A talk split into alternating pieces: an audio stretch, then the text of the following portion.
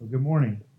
It's great to be with you again today. I want to invite you to grab your Bibles and you can flip to Daniel chapter 3. Our text this morning will be Daniel chapter 3. If you don't have a Bible with you, it would be uh, helpful for you to grab one of the black Pew Bibles in the rack in front of you. You can find our text this morning on page 739. 739 of that black Pew Bible. Last time we looked at the book of Daniel, uh, we saw this kind of two part story of Daniel's interpretation of King Nebuchadnezzar's vision. Uh, we learned from that story that all the kingdoms of the earth will eventually crumble and fall, and that only God's kingdom will remain forever. That God is at work setting up his eternal rule through his eternal king who we know as Jesus. And this week, we're going to be looking at a very familiar story. A story, if you grew up in church or if you grew up in Sunday school, you have probably heard this story many, many times. This story is about three men, men by the name of Shadrach, Meshach, and Abednego, or their Hebrew names, as they've already been told us from Daniel chapter 1 Hananiah, Mishael, and Azariah. We learn of these three men and of their boldness of faith and the trials and tribulations that they endure because of their faith. And before we read the story together, I want to remind us very quickly of the main idea and the main purpose for which Daniel was written. I think we're going to see this main idea and this main purpose play out very clearly in the story of Shadrach, Meshach, and Abednego. So if you have your notes there, you can see the main idea of Daniel is that God is in control, even in the most difficult circumstances, sustaining his followers' faith. God is in control, even in the most difficult of circumstances, sustaining his followers' faith. And the purpose for which these stories were written uh, to us is to encourage believers to live faithfully as citizens of God's kingdom. And we're going to see an example in our story this morning of three young men who certainly find themselves in a very difficult circumstance, a very dangerous circumstance, but their confidence rests in the powerful saving purposes of God. And because their faith was in the one true and living God, they could live faithfully in those difficult circumstances as citizens, not of Babylon, not as subject of King Nebuchadnezzar, but of faithfully as citizens of God's kingdom. So, with that introduction, I want to invite you one more time, if you're able to stand. I'm going to read for us this story of Shadrach, Meshach, and Abednego. Daniel chapter 3 King Nebuchadnezzar made an image of gold, whose height was 60 cubits and its breadth was 6 cubits.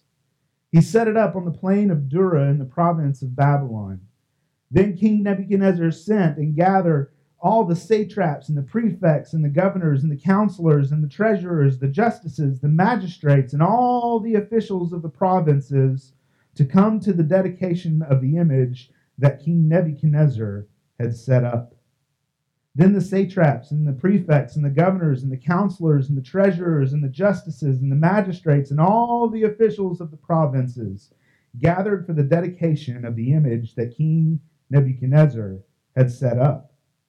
And they stood before the image that King Nebuchadnezzar had set up.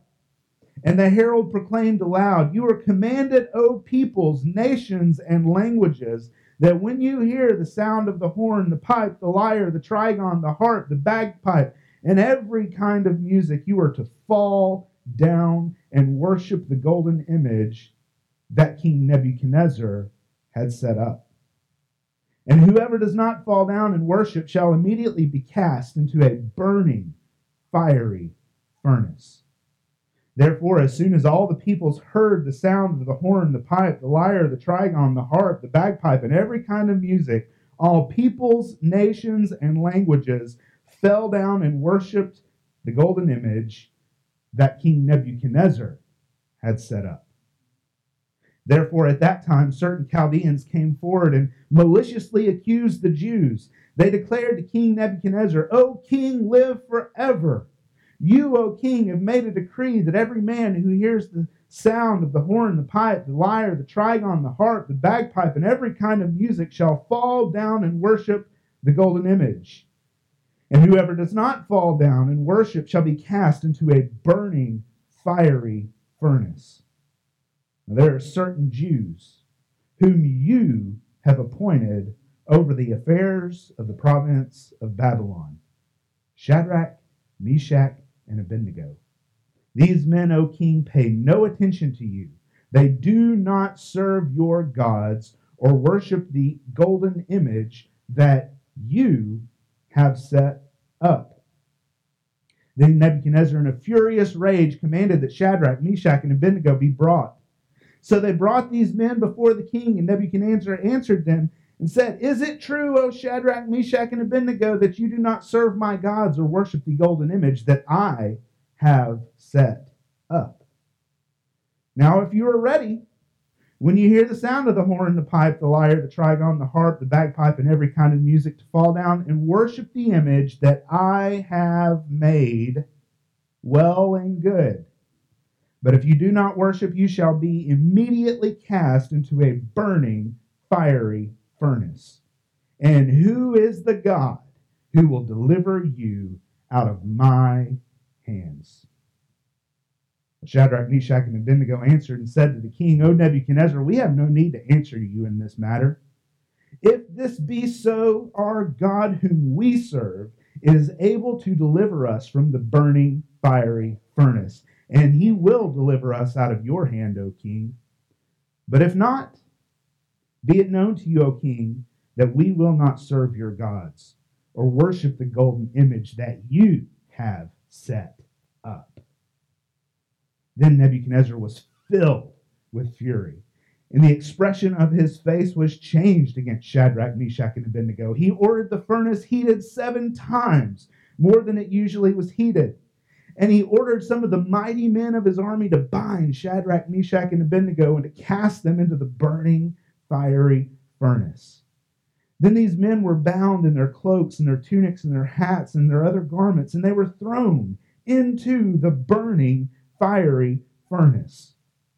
Because the king's order was so urgent, the furnace was overheated, and the flame of the fire killed those men who took up Shadrach, Meshach, and Abednego. And these three men, Shadrach, Meshach, and Abednego, fell down into the burning, fiery furnace. Then King Nebuchadnezzar was astonished and rose up in haste he declared to his counselors, Did we not cast three men bound into the fire? And they answered and said to the king, True, O king. And he said, But I see four men unbound, walking in the midst of the fire, and they are not hurt, and the appearance of the fourth is like a son of the gods. Then Nebuchadnezzar came near to the door of the burning fiery furnace, and he declared, Shadrach, Meshach, and Abednego, servants of the Most High God Come out and come here. And then Shadrach, Meshach, and Abednego came out from the fire.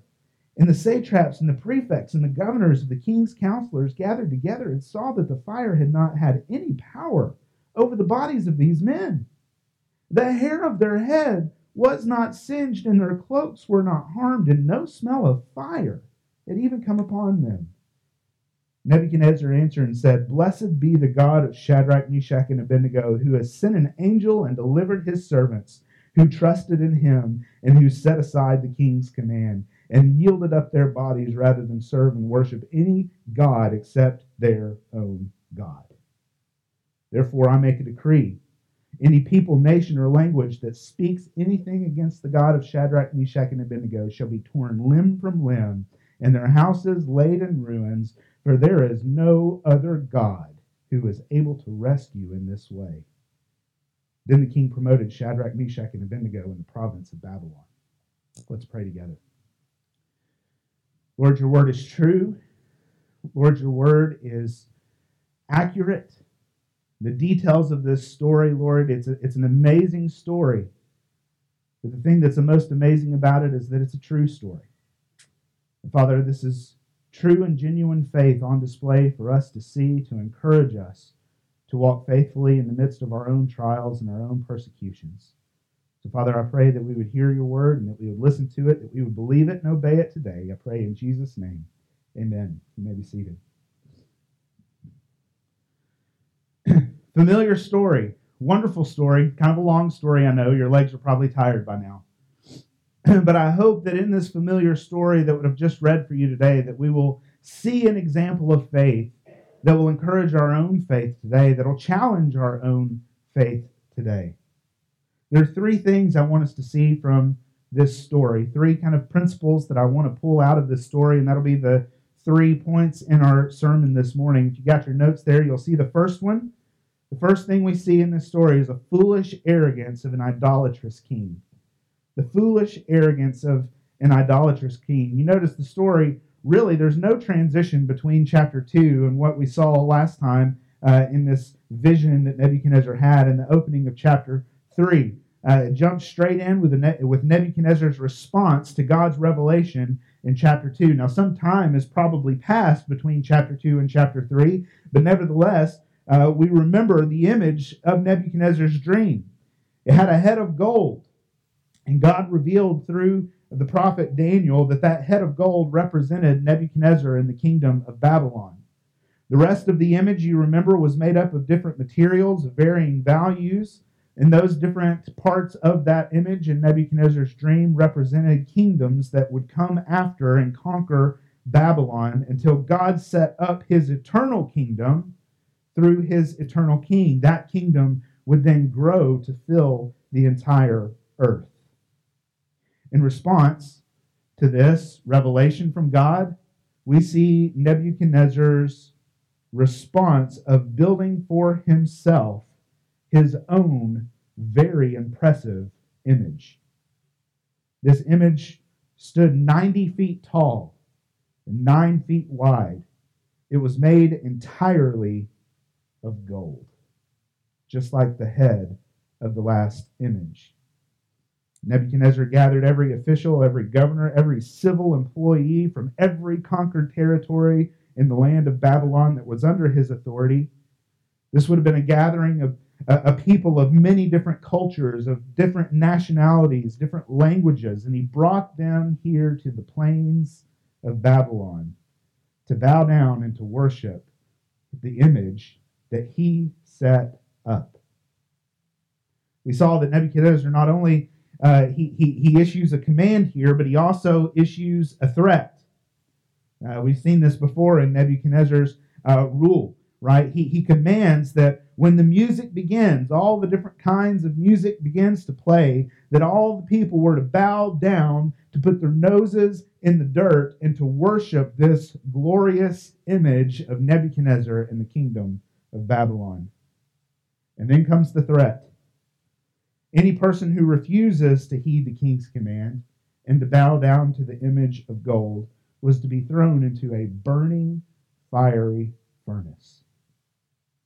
Well, we see down in verse 7 of the story that almost everybody in this massive gathering of people had no qualms, they had no problem taking the king at his word.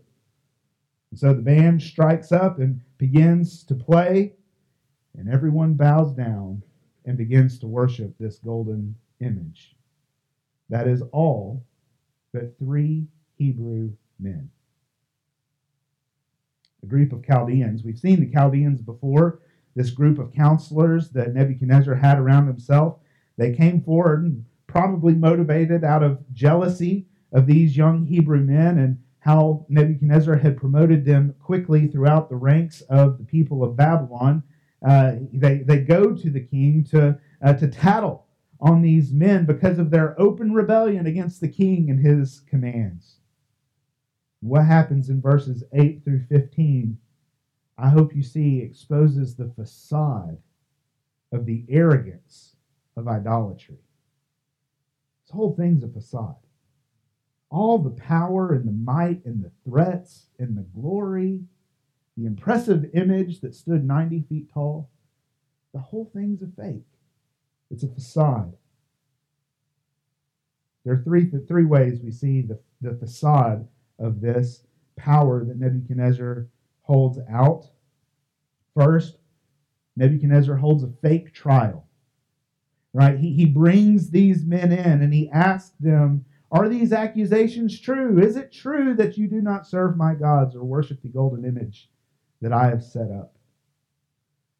See, it's a facade because Nebuchadnezzar isn't really interested in the truth.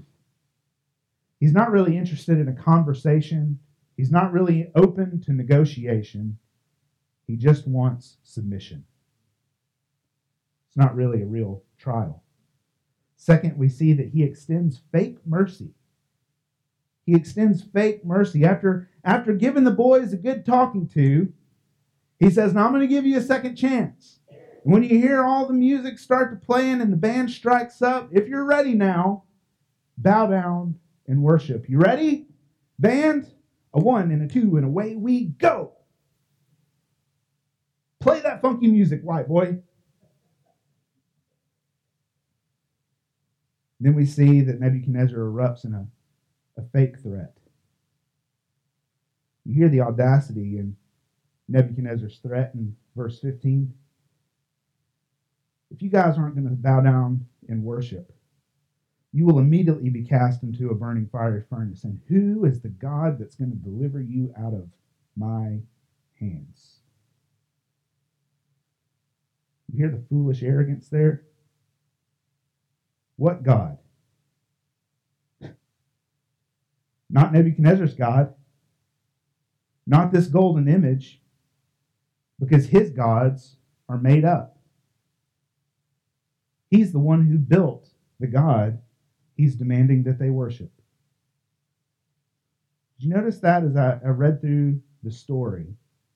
Almost like machine gun fire. Daniel points out that this image is the image that Nebuchadnezzar had set up. It's not a real God. The whole thing's a facade. Well, friends, we, we live in a world today that is in no less rebellion against the one true and living God. The culture around us continually and increasingly commands us as Christians to bow down and worship their idols or else. Perhaps it's not an idol that's set up on the plains of Babylon. But, friends, the gods of self, the gods of power, the gods of sexual freedom, they're no less audaciously rebellious against God's word than Nebuchadnezzar's image was. But I hope, friends, that you see that the power that the world threatens faithful Christians with today is nothing but a facade. The question that's relevant to us today is who are you going to listen to? Who are you going to obey? Will you listen to God or will you listen to man? Will you obey God or will you submit to the threats of man? Now, it might be a facade, but it's no less real. This is a scary situation for Shadrach, Meshach, and Abednego. The, the, flames of that furnace were real. The threats of the king he, he, he would have really thrown them in that fire. He has every intention to. But the choice that they face is very clear. And it's the choice that every single one of us face today bow down and worship the idol, or listen to and believe God's first commandment, even if it kills us. Brings us to point two. Point two, we see the obstinate obedience of faithful servants the obstinate obedience of faithful service. Verses 16 through 18 really are the heart of this story. Right? These young men make a bold stance of faith. And I think that these verses teach us a very clear lesson on what true and genuine faith in God looks like. So I want you to notice three things about these young men's response of faith. Three things that model for us the type of faith that we need today if we are going to live faithfully as strangers in a strange land. Uh, the first thing you notice there is that they know that the power of God can save them. They know that God can save them. In verse 16, we see them stand boldly before this dangerous and powerful king. They say, There is no need to answer you in this matter. We don't owe you any explanation, Nebuchadnezzar. You see, because their choice was made long before that statue was ever set up. They say, Our God, whom we serve, is able to save us from the burning fiery furnace. They know for sure that God is able to save them. But you notice the second thing is they don't presume upon God's answer. They know that He's able to save them. But the second thing we learn about their faith is they don't presume upon the providence of God. You see that? Even though they know God can save them from the furnace, they don't presume that God will save them from the flames. I love it. Look down in verse uh, 17. It says, if, if this be so, our God is able, whom we serve, is able to deliver us from the burning fire furnace, furnace and he will deliver us out of uh, your hand, O king. Verse 18. But if not.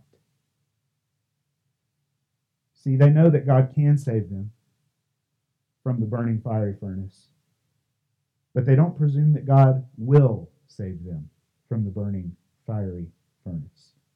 But if not. See, friend, God's providential will is unclear to them, just as God's providence is unclear to us.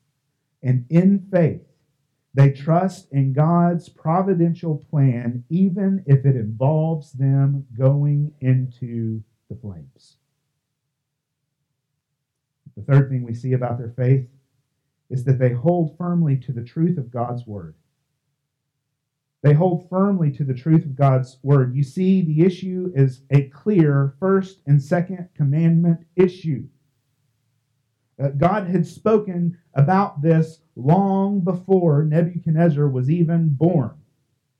In Exodus chapter 20, verses 1 through 5, God says through Moses, God spoke these words, saying, I am the Lord your God who brought you out of the land of Egypt, out of the house of slavery. You shall serve no other gods before me. You shall not make for yourself a carved image or any likeness of anything that is in heaven above, or that is in the earth beneath, or that is in the water under the earth.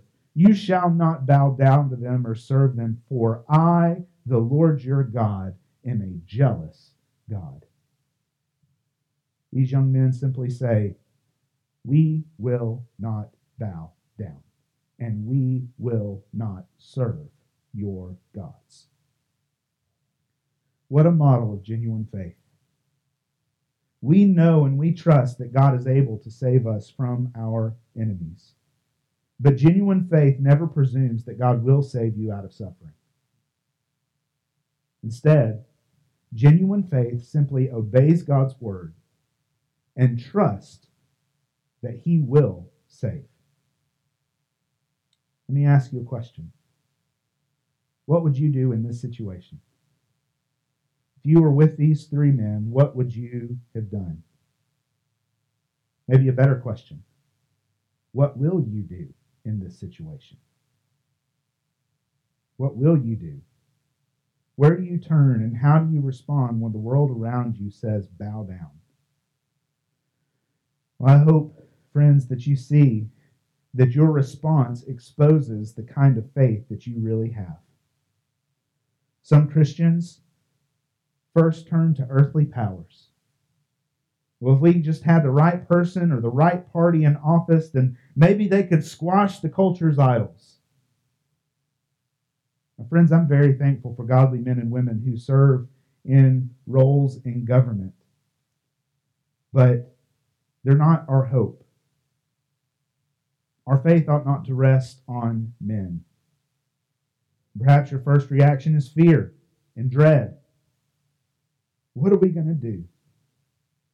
Jesus says in Matthew chapter 10, verse 28, Do not fear those who kill the body, but who cannot kill the soul.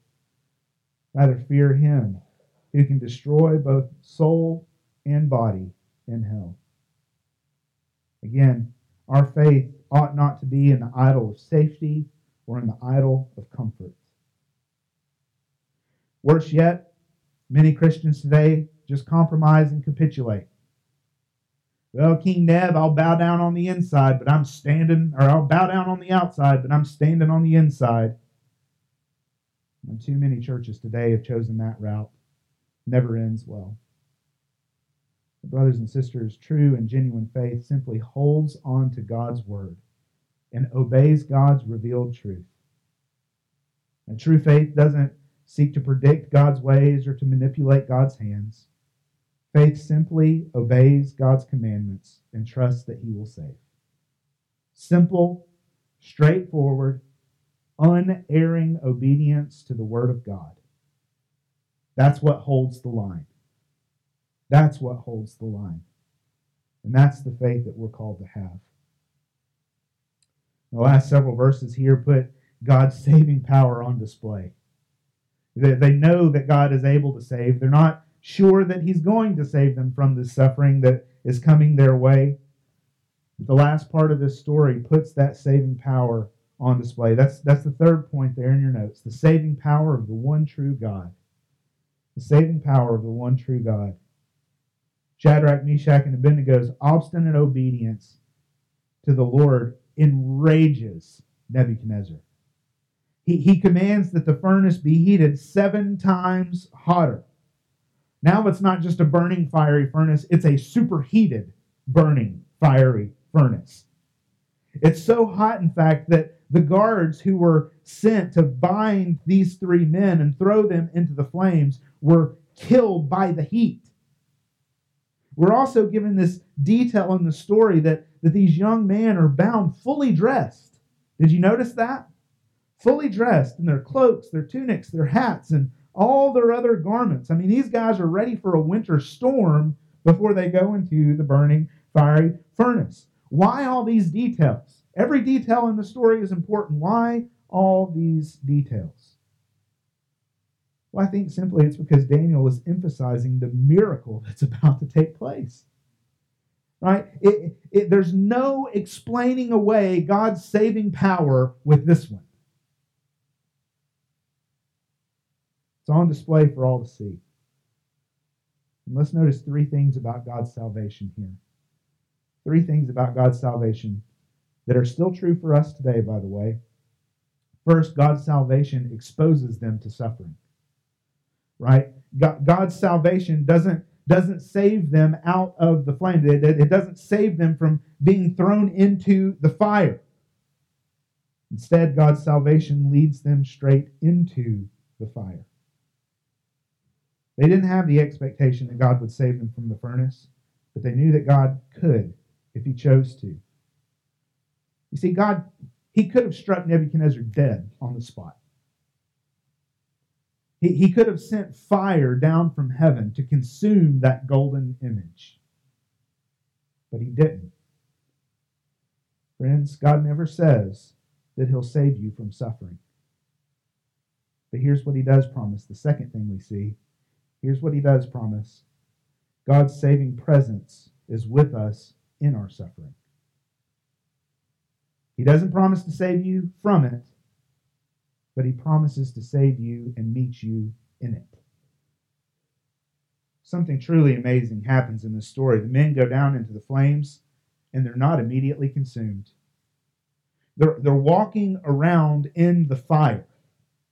Nebuchadnezzar is watching this whole thing take place, and something even more amazing happens. He sees this mysterious fourth man with them in the flames. Now, who is that guy? That, that's the question Nebuchadnezzar is asking. He, who is this fourth man? It's a good question to ask. It's a, it's a question that Christians and biblical scholars and preachers have debated for years.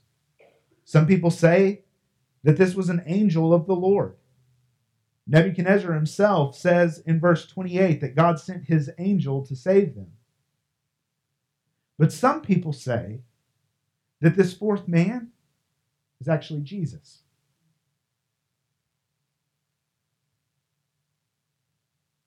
Nebuchadnezzar says, The appearance of that fourth man is like the son of a God. So, perhaps the person who met these three men in the flames was none other than a pre incarnate manifestation of the Son of God. Perhaps it was Jesus himself. The reality is, is the text doesn't really tell us very clearly. But that's okay. I, I can't tell you with certainty who this fourth man was, but here's what I can say with certainty that God was right there with them in the flames.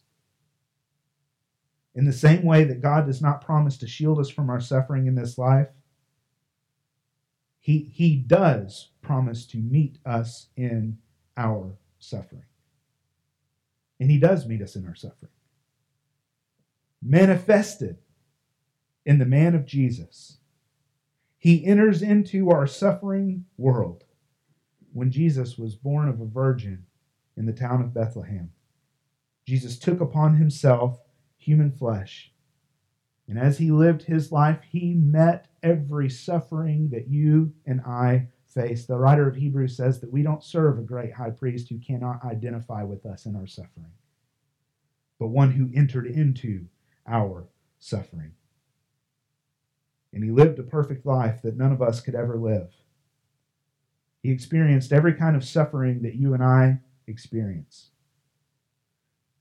Friends, I don't know if it was Jesus who met these men in the flames of the burning fiery furnace, but I do know that it was Jesus who suffered in your place and in mine on the old rugged cross. Thirdly, God's saving power overcomes our suffering. God's saving power overcomes our suffering. These three men are pulled out of the fire. And not only are they alive, they don't even smell like smoke. I, am sure many of you have sat around a campfire before. Uh, I, I, don't know about you, but I can come within 100 yards of a campfire and I've got to take a shower because it gets in your hair, it gets in your clothes, it gets everywhere. But these men were in the midst of the flames and they don't even, even with all those clothes on, they don't even smell like smoke causes this pagan, arrogant king to proclaim a truth greater than he knows. There is no God who is able to save in this way. But our God, our God saves in this way. Just as he saved Shadrach, Meshach, and Abednego from the flames, he raised Jesus out of the grave. And that gives us every hope because Jesus is raised from the dead, our God has demonstrated the power to rescue you from your sin and suffering. So, who can save you? Only God can save you. I love the story of Jesus uh, in his last moments with the disciples before he was arrested and put on trial and before he goes to the cross to die in our place.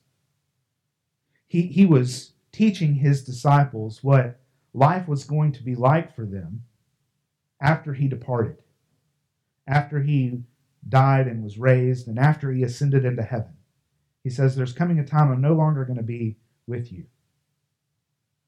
And he, he's teaching his disciples that in this time of their life when he was no longer going to be present, that, that they were going to face all kinds of betrayals.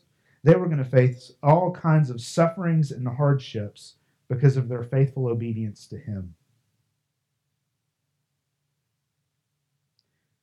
And he says to them in John chapter 16, he says, I'm telling these, you, these things to you not, not to scare you, not to make you worry. He says, I tell you these things so that in, may, in me you may have peace. In this world, you're going to have trouble. And then the promise take heart. I've overcome the world. And then he asks them a question. Friends, he asks them the question. And this is the question for you today. It was the question for Shadrach, Meshach, and Abednego. It's the question for the disciples. It's the question for you today. Do you believe? Is your faith resting firmly in God's salvation through Jesus? I pray that it is today. But if it's not, know this that Christ Jesus lived a perfect life that you can never live. He died in your place for your sins, and God rose him from the grave so that you, through repentance and faith, can be saved in the name of Jesus. I pray that you'll accept his salvation today. Let's pray.